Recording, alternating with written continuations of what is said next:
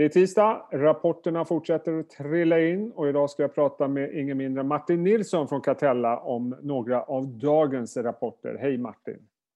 Hejsan! Jag tänkte att vi ska börja med något annat. Det har ju varit lite rött på börsen här de senaste 2 dagarna. Hur tolkar du det? Är det väl förtjänta vinsthemtagningar eller är det coronaspridning eller är det presidentvalet? Hur ser du på det? Nej, det är vinsthemtagningar som är framförallt är drivna av i första hand coronaoro skulle jag säga. Presidentvalet får vi nog se vad som händer. Jag tror inte marknaden bryr sig så jättemycket om vem som vinner, bara att någon vinner. Alltså vi orkar inte med månader av diskussioner i domstolar med vem som har vunnit valet. Utan det är nog framförallt drivet av ökad oro för corona. Ja. Bra, då går vi vidare och tittar på några dagens rapporter. Ganska många röda siffror idag efter rapporterna. Men jag tänkte vi börjar med SKF som kom in här för en liten stund sedan. Den stiger på, som det ser ut, bra siffror på de flesta rader, eller hur? SKF är en kanonrapport. Både bildelen och den industriella delen slår förväntningarna. Det är ungefär 30% bättre än vad analytikerna hade räknat med. Och det är en aktie som inte är jättedyr i sektorn heller, så att jag förstår det goda mottagandet. Det är en kanonbra rapport. Driven av bra kostnadskontroll, bättre marginaler men även till viss del lite bra, bättre försäljning också. En kanonbra rapport. Sen ger man ingen guidance och det tror jag det kommer vara det gemensamma nämnaren för de här bolagen vi diskuterar idag. De är lite mer cykliskt. Alltså osäkerheten är för stor för det 4:e kvartalet för att ge en fingervisning om hur efterfrågan kommer se ut. Allt annat lika. Aktien är upp drygt 2% när du och jag pratar. Känns på siffrorna som den kanske skulle gå upp lite mer, allt annat lika. Men som sagt, som du nämner, fortsatt osäkerhet kring prognoser och man vill inte ge ytterligare utdelning för 2019. Kommer det som en överraskning? Nej, det gör det faktiskt inte. Det här med bolagsguidance eller inte, det vet man ju inte innan. Men det känns som det är en ganska osäker värld. Det känns också lite som bolagen successivt under den här rapportsäsongen så har ju corona och ron också ökat och man får inte glömma bort att det är människor bakom de här bolagen också. Ja. Så de påverkas ju också av vad de läser och ser i media. Så jag tror att oron har faktiskt gradvis har ökat under den här rapportsäsongen. Sen på lite närliggande tema, Nokian Renkaat också kommer precis med rapport. Vad kan du säga om den? Det är faktiskt exakt liknande trender som SKF. Nokian Renkaat är då däckstillverkare, ledande bland annat då på vinterdäck. Och de vill inte heller ge någon guidance, men det de gör är att de lägger in en utdelning till på 35%. Aktien stiger några procent och det är en rapport som är, jag tror den var över 40% bättre än förväntat. Så väldigt lik SKFs tal. Och drivet av god kostnadskontroll men också bättre efterfrågan. Och egentligen på ett tredje liknande tema, det är ju Trelleborg som kom in tidigt i morse. Ja. Det tycker jag det ser ut som när jag tittar på det de rapporterar. Men igen, de betonar osäkerheten i guidance. Är det det som gör att aktien backar? Jag tycker Trelleborgs rapport är faktiskt riktigt bra. Det är ju de divisionerna som sticker ut på den positiva sidan är Wheels. Ett problemområde för Trelleborg under en längre period. Där är marginalen nu en bra bit över 10%. Så en jättefin utveckling. Industrial Solutions också bättre. Sen har vi då stjärnan i Trelleborg som är Syling Solution. Och där faller marginalen, framförallt drivet då att man har en viss exponering mot aerospace. Och där är försäljningen ner 50% year-on-year. Och där ser man ingen förbättring. Självklart då drivet av covid-19.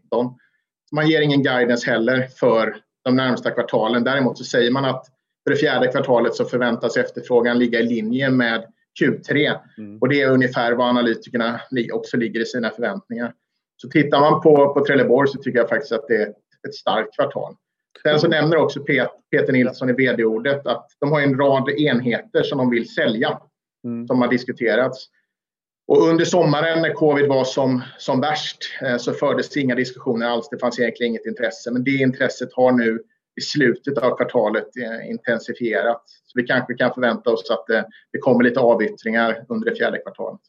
Men är inte Trelle-rapporten väldigt karaktäristisk för Q3 överlag? Vi gick in för Q3, vi hade ju liksom historiskt många omvända vinstvarningar.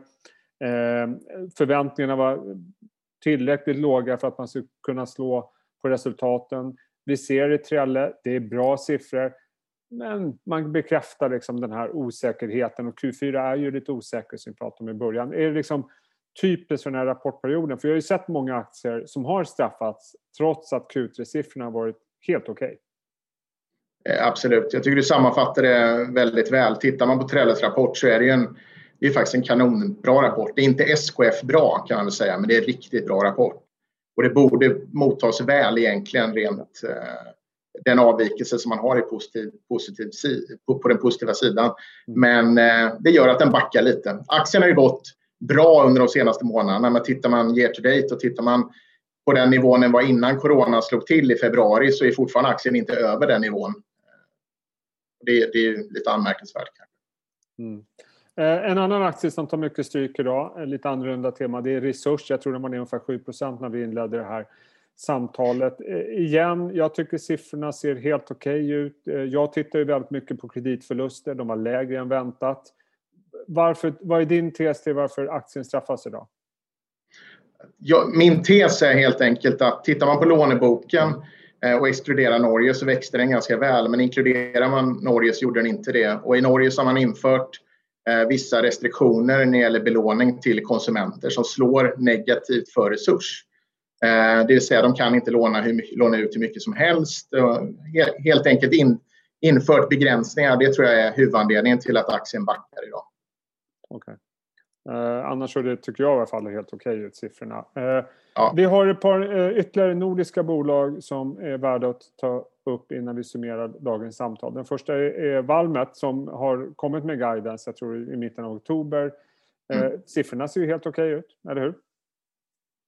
Siffrorna är absolut inget fel på. Det enda som är negativt skulle jag säga det är orderingången som är svagare än vad analytikerna förväntat sig. Annars är det en bra rapport, men jag menar marknaden just nu bryr sig inte så jättemycket om historiken utan försöker liksom se vad som kommer hända runt hörnet. Och det är klart en sämre orderingång är negativt så aktien backar några procent.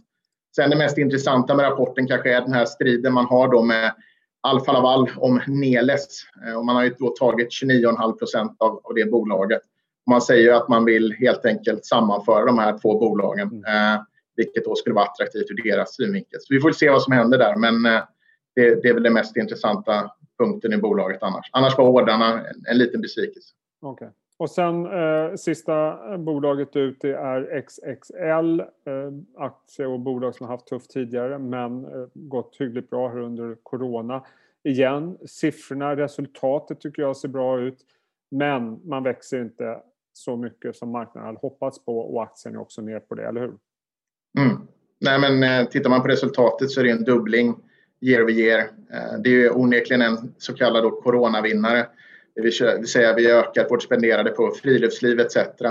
Men tittar man då på like-for-like-tillväxten så är den ungefär 10% och det är lägre än vad marknaden förväntar sig. Jag tror konsensus låg på 14-15% ungefär.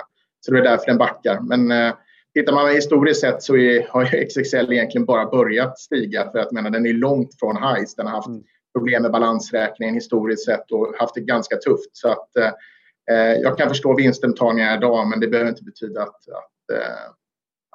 det är över för det bolaget just nu. Alltså 10% tillväxt på toppline för XXL, det är ju inte en dålig siffra. Nej, men det är väl, jag kan tänka mig att du har bunkrat dunjackor inför sommaren så att du är väl en av huvudanledningarna till det här. Så att, deras största kund möjligtvis. Ja, exakt. Hör du Martin, vad säger vi om framtiden nu då? Nu har vi haft 2 kvartal där uppenbarligen har förväntningarna från marknaden varit för låga. Rapporten överlag har varit bättre än väntat i 2 kvartal i rad. Nu går man in i Q4. Känns lite mer osäkert, eller vad säger du? Onekligen så gör det ju det. Tittar man på nedstängningarna framförallt och kanske i Europa men i andra delar av världen så kommer det ha en negativ påverkan på vissa industrier, vissa mer än andra som tidigare. Och på annat sätt så kommer det också vissa bolag som kommer ut som vinnare i det här. Relativa vinnare får man väl lägga till. Så det är ett betydligt mer osäkert läge. Det pratas ju jättemycket om att det ska komma ett vaccin etc.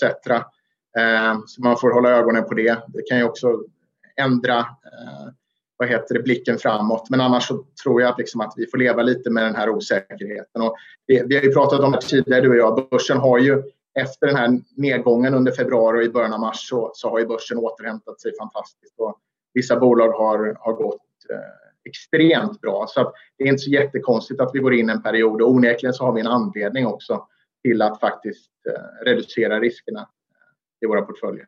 Är det så ni agerar också? Att ni drar ner risken lite grann? Både och. Vi tittar också på bolag som vi tycker går ner för mycket och utnyttjar den situationen att faktiskt addera. Det är så man jobbar som portföljförvaltare. Så när vi ser någonting, försöker identifiera prissättningar som är fel och försöker utnyttja dem helt enkelt. Ja, spännande. Martin Nilsson, alltid lika kul att snacka med dig. Lycka till då i Q4 får jag väl säga. Ja, detsamma. Ha det gott. Sköt om dig. Hej på dig. Ha det gott.